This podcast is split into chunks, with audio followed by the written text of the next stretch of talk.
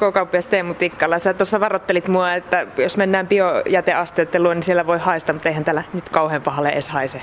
No ei haise joo, että tää on just pesty nämä astiat hiljattain ja autokin on käynyt tyhjentämässä, niin tää on ihan kohtalaisen puhdastakin jopa. Niin, tänään puhutaan paljon ruokahävikistä. Mistä se kaupan suurin ruokahävikki hävikki koostuu? No se tulee myymättömistä tuotteista, eli aika iso osa on leipää, vihanneksia ja hedelmiä.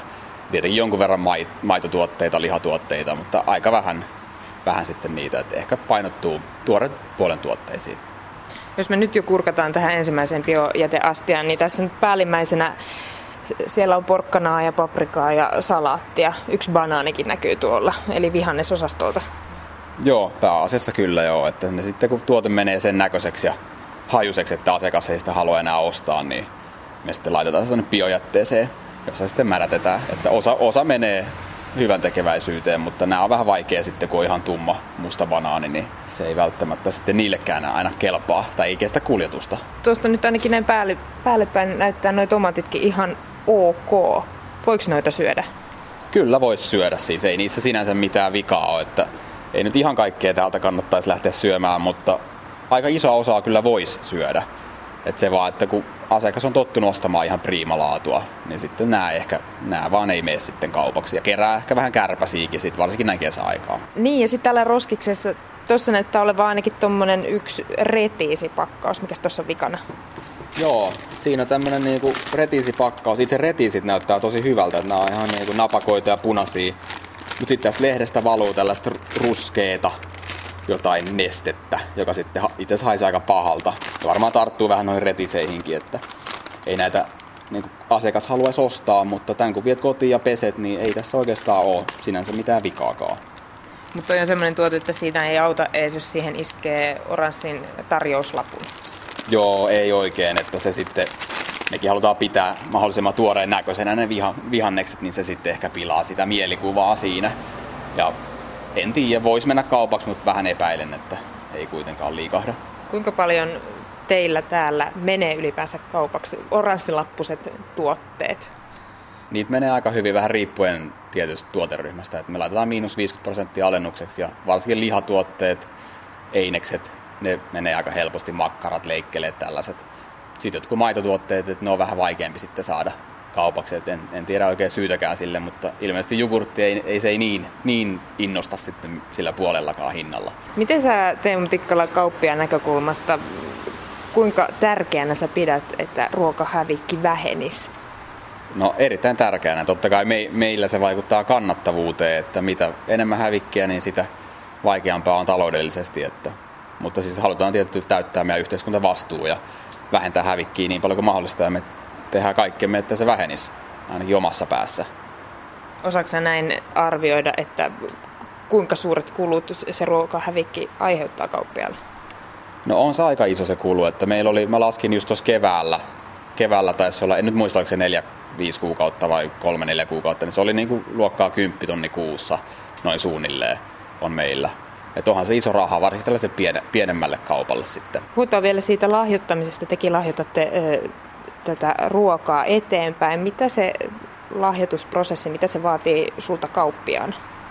No, tietenkin eka pitää sopia, että kenelle lahjoitetaan ja sitten vähän varmistaa heidän toimintatapojaan, että tietää mihin se menee ja miten kuljetetaan ja onko oma valvontasuunnitelma ja näin poispäin. Ja sitten se niin kuin työtä vaatii meidän päässä, eli laitetaan ne tavarat valmiiksi aina illalla ja merkataan ja sitten he käyvät hakemassa ne. Että jonkun verran työtä ja vähän sellaista sopimista ja tiettyjä pelisääntöjä mutta se kuitenkin kauppiana kannattaa tehdä se työ. Kyllä kannattaa ehdottomasti, että sehän vähentää meidän jätelaskujakin ihan suoraan, että jotkut leivät, vaikka nyt ei sinänsä paina paljon, mutta niitä tulee yllättävän paljon sitten hävikkiä. Ja ne menee käytännössä kaikki hyvän tekeväisyyteen. Et muuten nämä astiat olisi joka päivä aika täynnä. Ja nyt kun nähdään, niin tässä on yksi puol, puol täynnä ja loput neljä oikeastaan tyhjiä. No onko semmoista jotain elintarviketta, mitä te ette voi antaa eteenpäin, vaikka teillä olisi mahdollisuus antaa esimerkiksi kuljetuksen suhteen? No jotain pakasteita, että ne on aina vähän, että sitten kun heillä ei ole kylmäautoa tai vastaavia, että me kuitenkin halutaan olla varmoja, että se mitä me annetaan, niin ettei siitä tule mitään seuraamuksista jatkossa. Ja sitten tietenkin jotkut lihatuotteet, jotka on oikeasti mennyt mädäksi, että eihän me nyt haluta antaa, että joku saa jonkun patsapöpön siellä. Että pitää olla kuitenkin sitä käyttöaikaa jäljellä sitten. Miten te otatte huomioon tuon ruokahävikin sitten jo siinä vaiheessa, kun te ostatte tavaraa sisään? Me tietenkin yritetään tilata mahdollisimman oikeaan aikaan oikea määrä tavaraa. Että me joka päivä katsotaan meidän tilausehdotukset läpi ja sitten sieltä osastohoitajat tai kauppiaat, minä tai veli Ilari, niin tota, tsekataan, että onko tulossa sopiva määrä vai liikaa. Että se, se on aina vaikeaa, varsinkin just sen leivän suhteen ja puolen, että kun se menekki heittelee tosi paljon. Missä se johtuu? Se no menekin se heittely. Säät ja siis siihen vaikuttaa niin moni asia, että minkälainen sää ja mitä porukkaa on suunnitellut ja ihmiset käy niin monessa eri kaupassa nykyään. Ja sitten ostaa, her, voi olla heräteostos alkupäässä myymälää, että otankin tästä kurkkua ja vihanneksia ja sitten tullaan leipäosastolle, niin ei teekään mieli ostaa leipää tai toisinpäin, että se, se vaan vaihtelee niin paljon. Onko se, että jos te ajattelette sitä siinä ostovaiheessa esimerkiksi sitä ruokahävikkiä, niin onko se sitten jostakin pois? Häviät sä siinä mitään, jos sä ajattelet sitä jo siellä tuotannon alkupäässä?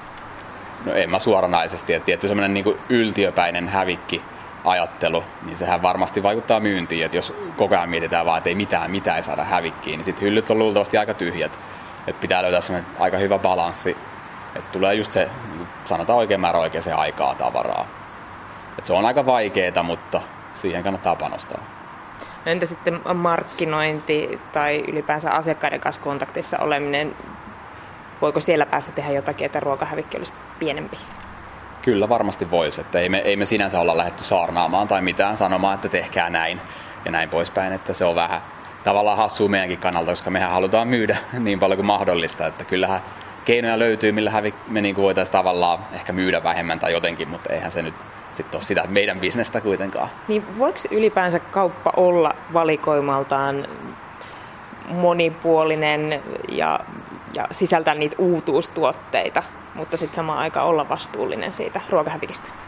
Kyllä voi olla, että, mutta se vaatii just sitä niin valikoimahallintaan liittyvää työtä, eli pitää osata ajatella, että minkälainen kauppa sulla on, minkälaiset asiakkaat, että voiko, voiko he edes ostaa niitä tuotteita, mitä sä haluat myydä. Että kun sä vaan asiakkaiden tarpeisiin vastaat oikealla tavalla, niin varmasti tavara liikkuu ja ei tule hävikkiä paljon. Kuinka paljon muuten tulee asiakas eh, toiveena tämmöisiä erikoistuotteita, joita joutuu sitten vähän funtsiin, että otetaanko meidän valikoimaan? No jonkun verran joo.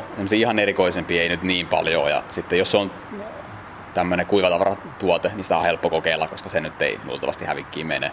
Mutta leivästä tulee ehkä eniten tuotetoiveita. Et siinä on jokaisella oma suosikki ja leipomoita on aika runsaasti ja valikoimaa on hirveä määrä, että se on sitten meidän tehtävä vähän miettiä, mitä kannattaa ottaa ja, ottaa ja mitä kannattaa sitten pitää jatkossa. Mitä sä kauppiana ajattelet noista tämänhetkisistä pakkauskoko tarjonnasta, mitä, mitä on olemassa?